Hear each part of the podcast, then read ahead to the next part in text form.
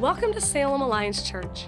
For more information about this podcast and other resources, please visit us at salemalliance.org. This week's message is by Steve Fowler. We're starting this series. Uh, Jeff talked about our, actually in his prayer, mentioned this, this new series in the book of Jonah. Uh, we've got Bible study guides, look like this. They're in the lobby out there after the service. You can go grab one of these and uh, join us on the series. Uh, it's a new series. Uh, we're just starting out. We actually have groups, uh, have leaders. There's nobody in the group, so we've made space for you. Um, would love to have you join us in this series for these next four weeks. Maybe you've always kind of thought about, ah, I just kind of want to you know, jump into a group, but it's kind of scary. Um, this, it's four weeks It's short, you get a taste of it, um, and uh, this would be a perfect time to, to join a small group. So you can talk to someone out the group life desk out there. You'll see, I think you see the little Jonah logo on a TV, TV screen there in the lobby. You can talk to someone there. A couple weeks ago, we, uh, we did a survey on Facebook, our Salem Alliance Church Facebook. We asked a question Who is your favorite Bible character? Uh, we put these names up, uh, up on, the, on, the, on Facebook and gave you a chance to choose from this list uh, your favorite. Some of you saw this list and were not pleased and added your own names. That's totally okay. Uh, we, over 2,500 people were reached with this survey, and uh, and and so the, here, here's the here's the top three uh, top three favorites. Number three was David. Uh, he's a, he's a favorite of, of many, and uh, the stories, the classic Bible stories. So many of them include David. You know, David and Goliath, and David and Saul, and their little rivalry, and um, and, and the second on the list was Paul. Uh, Paul is a favorite, and maybe it's because of his perseverance. Maybe it's because of his faithfulness. I mean, he, he, wrote most of the, of the New Testament. Uh, he, he's a favorite. And number one on the list survey says Esther. Uh, Esther, 26% of people who took the survey chose Esther as their favorite Bible character. And I think, I think there's something within us. Was that an Esther in the room kind of saying, yeah, that was that's my name. Uh, you know, I, I, think this just makes sense uh, that these are, these are our favorites. Do you know who got no votes? Absolutely zero votes? Jonah. Yeah, no, Jonah's not a favorite. Nobody, nobody's favorite is like, I love that guy. He got to be in a great fish. I hope I experience that someday. That'd be awesome. No, that's not. We, we he's not our favorite. We would rather say, um, we are. I want to be like David. We aspire to be like David. Courage, tenacity, endurance, um, soft heart. Uh, we, we want to say, I'm David, Paul. We, we, you know, here's a guy who, uh, who just persevered and it was, he, he suffered for Christ and he made such a huge difference uh, for Christ in the known world at that time. And Esther, oh my goodness, you know, we want to say, I am Esther. Here's this person who stood in the gap and, and, and kept a genocide from, from taking place. We'd much rather say, I'm David, I am Paul, I am Esther. We're not too excited about saying, I am Jonah, which just so happens to be the title of our, our series in this next month. Because Jonah's, uh, you know, he's a, he's a bit of a, a mess. But, but the reality is, is when you look at his life, you oftentimes see your life. It's like looking in a mirror. Um, the, the mistakes that Jonah makes, are, are similar. The circumstances are different, undoubtedly, but the mistakes that, that he makes are, are, are pretty similar to the mistakes that I make, you make, we make. Uh, Jonah is a runner. God speaks to him, and Jonah doesn't like what God says, and he goes in the opposite direction. I mean, think about this in your own life things where God's nudged you and prompted you to do something, and you've gone in the opposite direction. Uh, maybe you're, you're in your car and you're at a stoplight and you're there and this name pops up into your into your mind. It's the name of a person who has hurt you significantly. Um, they, maybe they've shamed you embarrassed you um, insulted you made life difficult for you. Um, um maybe maybe a significant a trauma in your life because of this person. And and that name pops into your mind and then uh, the, the voice of god's spirit then says i want you to forgive. And and you just get into this, this, this argument with God in the car at the stoplight. God, are you kidding me? Do you, do you know what they did? Do you know what they said? God, do you have any idea that even up to this point in my life, they have no, they don't even own what they did? Forgive them? Are you kidding me? And you run. And by the way, when we run, we run from God, you, never run from God to a neutral, neutral place. You run from God and you attach yourself to something. Um, and, and so in this case, it, it might be running from God. I'm not going to forgive, and I attach myself to being a hardened heart or a calloused heart, or you, you name it. Or, or, maybe you're part of a small group and uh, the group is growing, and your small group leader says, you know, we need new leaders, and they come talk to you after the small group and they say, you know, I think I think God is choosing you to be a leader and I could train you and, and, and you could lead your own small group. And as that person is, is talking, like you are actually getting sick to your stomach. Like, are you kidding me? I mean, I, me lead a group? I, I, I wouldn't know what to say. I wouldn't know how to lead. Um, what, what if someone asks me a question and I don't have the answer? I mean, there's, there's no way. And, and yet there's that prompting, there's that nudge, and, and you say no and, and you run. Or maybe it's that person at work, that big burly guy, that intimidating force in the office, or that person in your neighborhood, and God prompts you to go just engage in a spiritual conversation with them. And, uh, and you're like, it just feels so risky. I mean, I, I know them, and there's no way in the world that they're going to listen to me. And, and so you, you don't follow through on the prompt and you, and, and you run.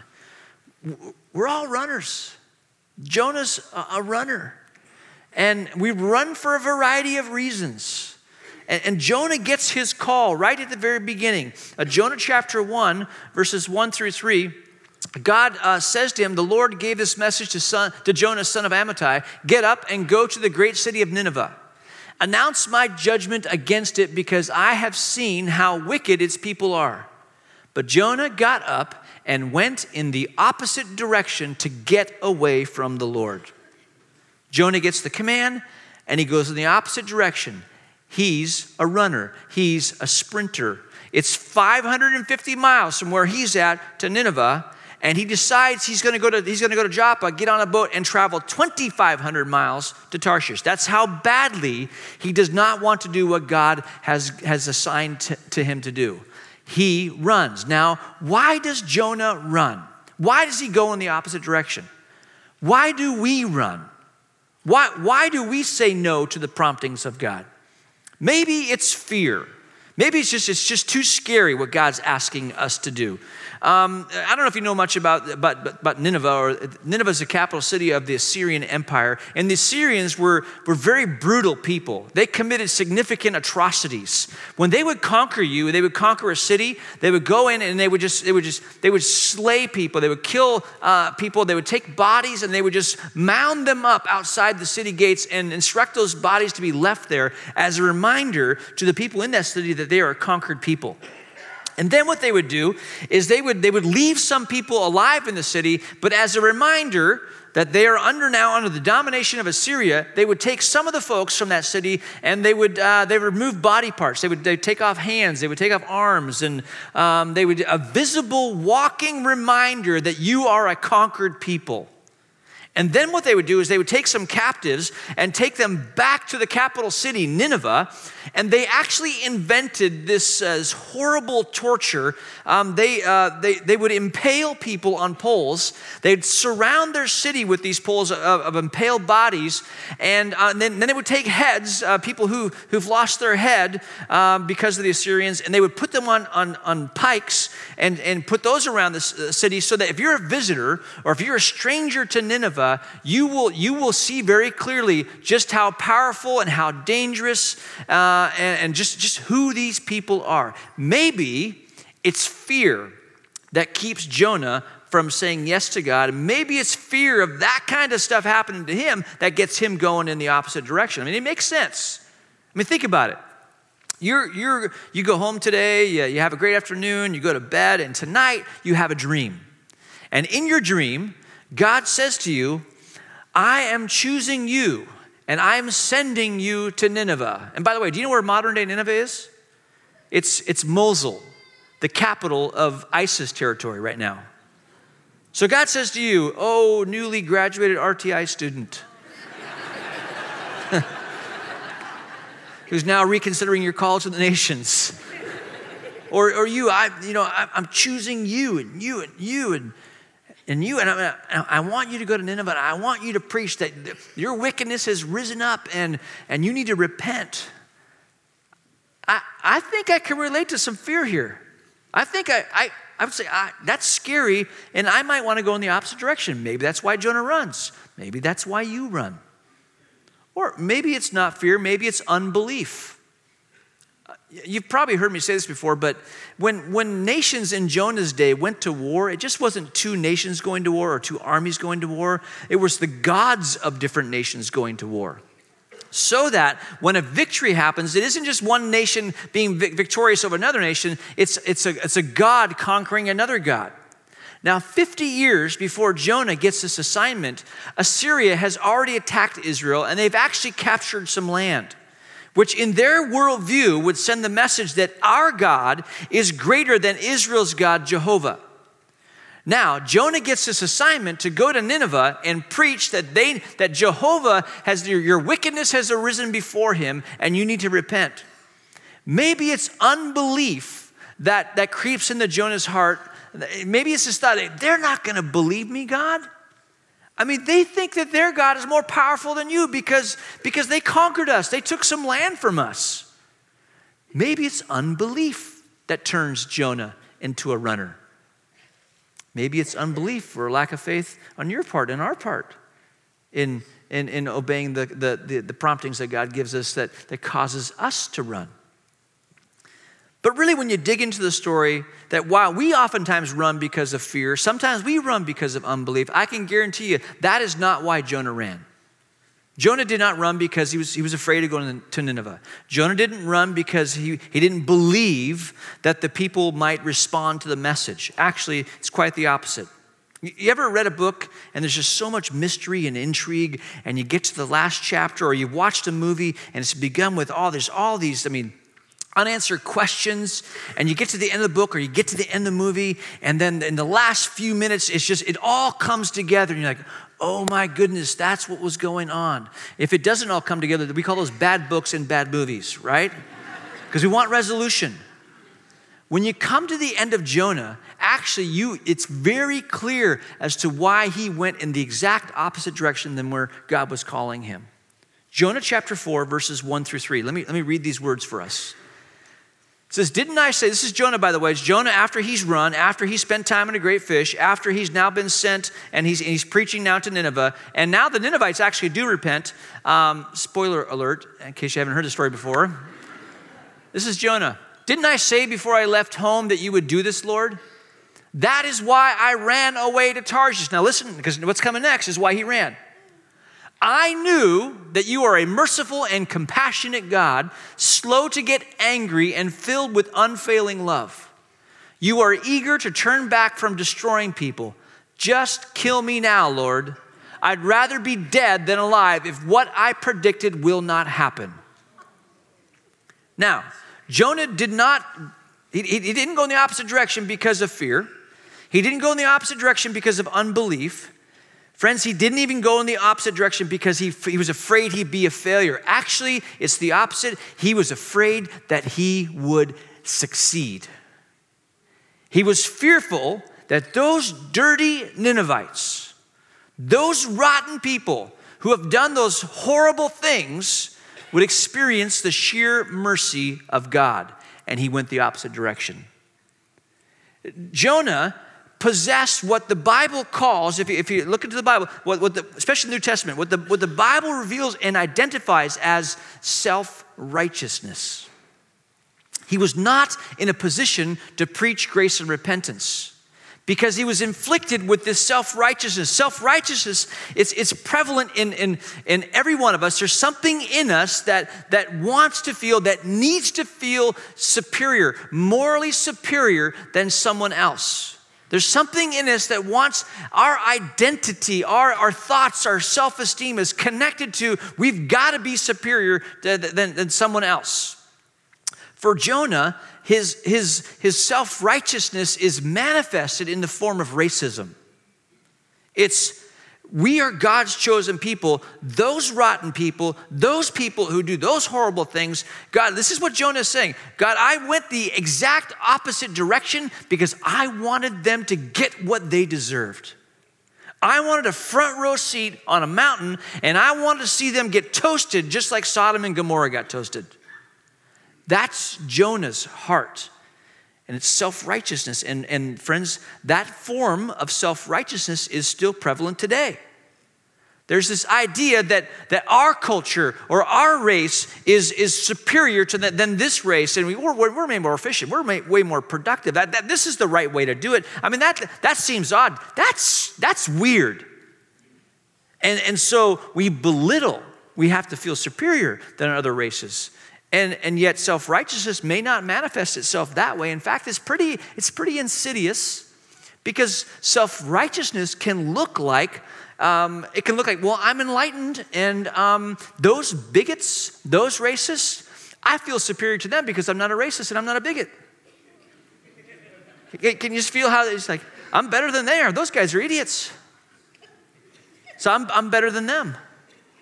Or what it can look like is, you know, I behave, I make good choices, I'm, I'm, I'm morally, I, I, mean, I try the best I can to live a good life, and I look at those people and thank God I'm not like them. Those guys are a mess. That's self righteousness. I feel morally superior. I, I, I, I've not done that. My marriage has stayed together, theirs didn't. We'll use anything to make ourselves feel, you know what? I've suffered, I've experienced pain like no one else. No one knows the suffering and the pain like I've had to go through, the loss that I've experienced. In fact, I feel superior to other people because they haven't had to go through that kind of pain and suffering. I, am a, deeper, I'm a deeper person. You know, I, I made money and I worked hard and I earned that money and I've actually handled that money well. I handle my finances well and that's why I'm successful. And that person over there who makes money, they, they don't know how to handle their finances and I feel superior to them because I, I'm pretty good at handling money. I'm educated, they're not educated. Can, can you feel it? It's the sense of I must feel superior to someone else. And we all do it. In fact, um, one author captures this. We're not in, in, the, in the position to even preach or receive grace because we, we still deal with this self righteousness, this, this superiority. One author puts it this way he says, To the degree that you know that you cannot feel superior to anybody else, is the degree to which you understand grace. I'm going to read that again. It's really important this sinks in to the degree that you know that you cannot feel superior to anybody else is the degree to which you understand grace. Jonah is not in a position to preach grace and repentance to the Ninevites because He's looking down his nose at the Ninevites and he wants them to get what they deserve. His, his self identity, his, his, his, who he believes he is, is wrapped up in his national pedigree. I'm a Jew. I belong to God. You're not a Jew, and you're going to get what you deserve, and I'm going to pull up my lawn chair and I'm going to watch it happen. And that's why Jonah goes on this journey. And by the way, he will get to a place where he understands that he is no better than anyone else. He will actually taste grace in some very difficult circumstances. And, um, and I don't know if I've already said this already, but you know, chapter one is, is all about running from God. Chapter two is about running back to God. Chapter three is the good moment. Now I'm running with God. Chapter 4, now he runs ahead, of God. This is him you know saying, I, God, I knew it. I knew you were going to do this. And he gets, he gets ahead of God. And the fact of the matter is, is that, that we also run. We all, might be fear, might be unbelief, could be self-righteousness. I'm better than that person. I haven't done that. I, I you know, I, am I'm different, and I'm. You know, we go there now.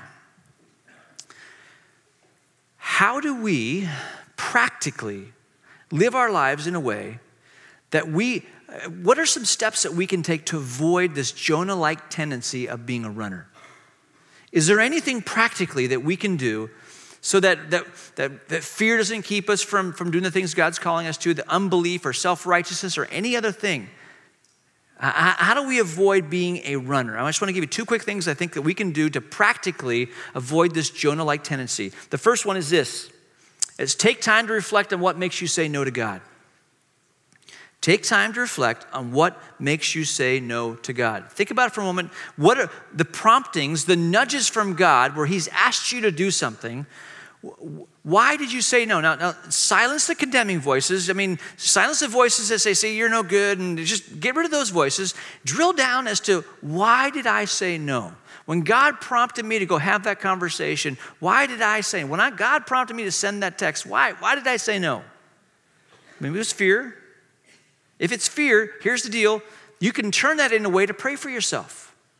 Or you can share this with your, your close group of friends. Those, those folks who are praying, they know you well. The, the way I like to say is that people who love you, but they're not impressed by you. You can share your dirt with them, right? And you, and you just, you just, you know, I think I, I think I run, and most times it's because I'm afraid. Can you pray for me? I think we need to take time to reflect on why we tell God no and then turn, turn that around and pray it back to God. Second thing I'd say is this say yes to the little nudges from God. It's just, here's the deal. We read a story like Jonah, and um, and it begins, chapter 1, verse 1. I, Jonah, I want you to go, and I want you to go to Nineveh, those rascals, and I want you to preach repentance to them. And it's like this, you noticed this, that God asks us to do irrational things? It's like, God, don't you know well, see, Jonah, or, or take a guy like Abraham. Abraham, I want you to go sacrifice your one only son Isaac on Mount Moriah. And then the next verse saying, Abraham got up early in the morning, he went and, and he made that journey, and it's like, my goodness, how did he do that? I'll tell you how he did it by saying little yeses all along the way. It wasn't the first time that God came to him and said, I got this big request I want to make from you, Abraham. Uh, uh, No, it's these little nudges and promptings all along the way in which Abraham said yes. And guess what? He experienced God, he encountered God, and because of that, he, got, he started to know God and, and he, he started to know the character of God. In fact, if you know the story, uh, what, what we're told in the book of Hebrews is that Abraham, as he's going to sacrifice his son, he thinks, well, God will resurrect from the dead. Or another thing he says is, Shall not the judge of the earth do what is right? Do you hear what Abraham's doing? He's throwing himself on the character of God. Look, I know God. I've experienced him. I've said all these yeses along the way, and every time he's prompted me, it, he, he's revealed himself, and he's right, and he's true. And this one I don't get. It's big, it's, it doesn't make sense. But shall not the judge of the earth do what is right? And, and we say yes. And I think it's because of the little yeses all along the way. Friends, you will either cast yourself on the character of God in those situations or you throw yourself into your own wisdom. And Abraham throws himself on the character of God, and Jonah, he goes with his own head about, about who deserves mercy and who doesn't.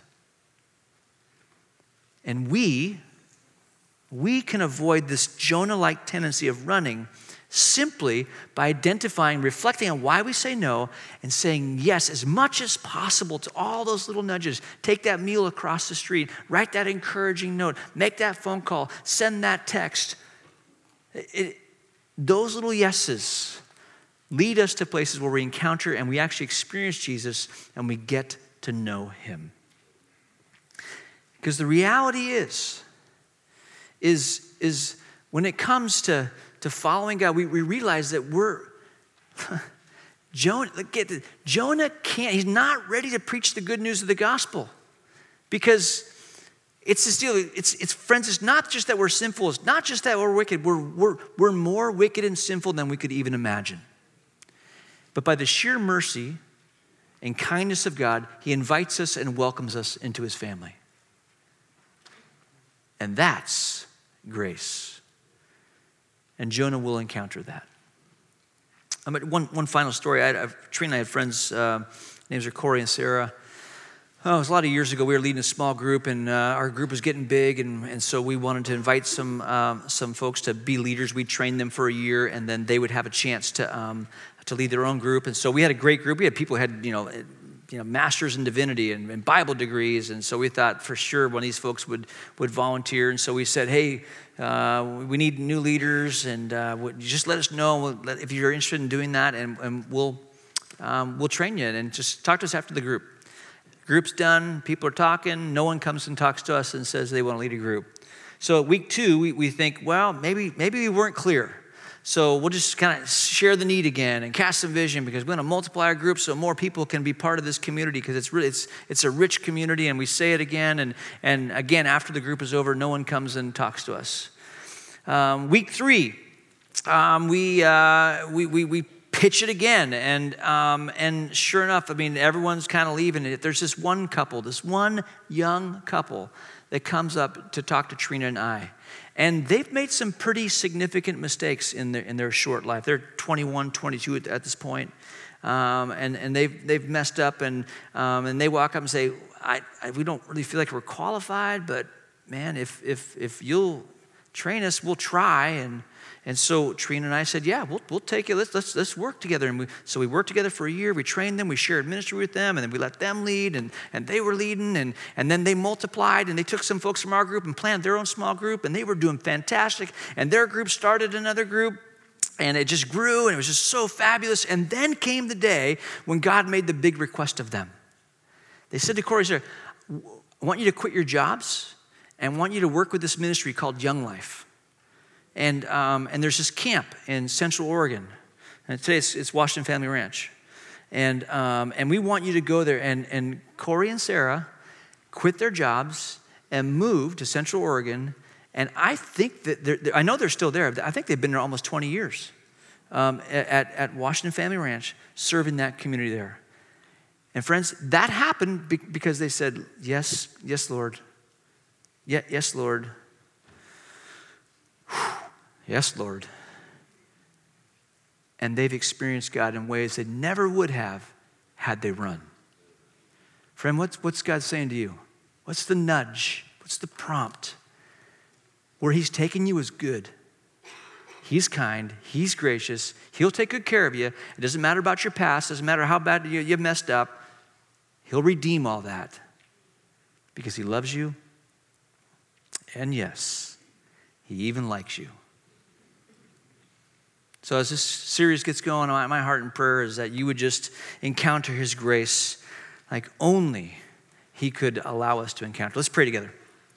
So, Lord, at the front of this series on the life of Jonah, we thank you that um, I, I think it's a great thing that we could admire people like Esther and David and Elijah and these, these, these folks. And, and, and at the same time, we're reminded they're just normal people like us. Um, we often play the highlight reels um, Lord, Jonah is just a normal guy like us. And I just pray for each and every person in this room as we enter into this journey together that we be encouraged that God, that you would even want to use us, that, that you would come to us and ask us to partner with you. Thank you, Jesus, for that tremendous opportunity. Thank you, God. Thank you, our heavenly dad, for being so kind and good to us your infinite grace, immeasurable, so beautiful. Thank you. Thank you. Thank you. It's in your name we pray. Amen. Thank you for joining us on the Salem Alliance Church podcast. We are a community of believers located in downtown Salem, Oregon, and we are passionate about our city being a city at peace with God. If you have a request that we could pray for, please email us at prayers at salemalliance.org. If you'd like more information about this podcast or other resources, please visit us at salemalliance.org.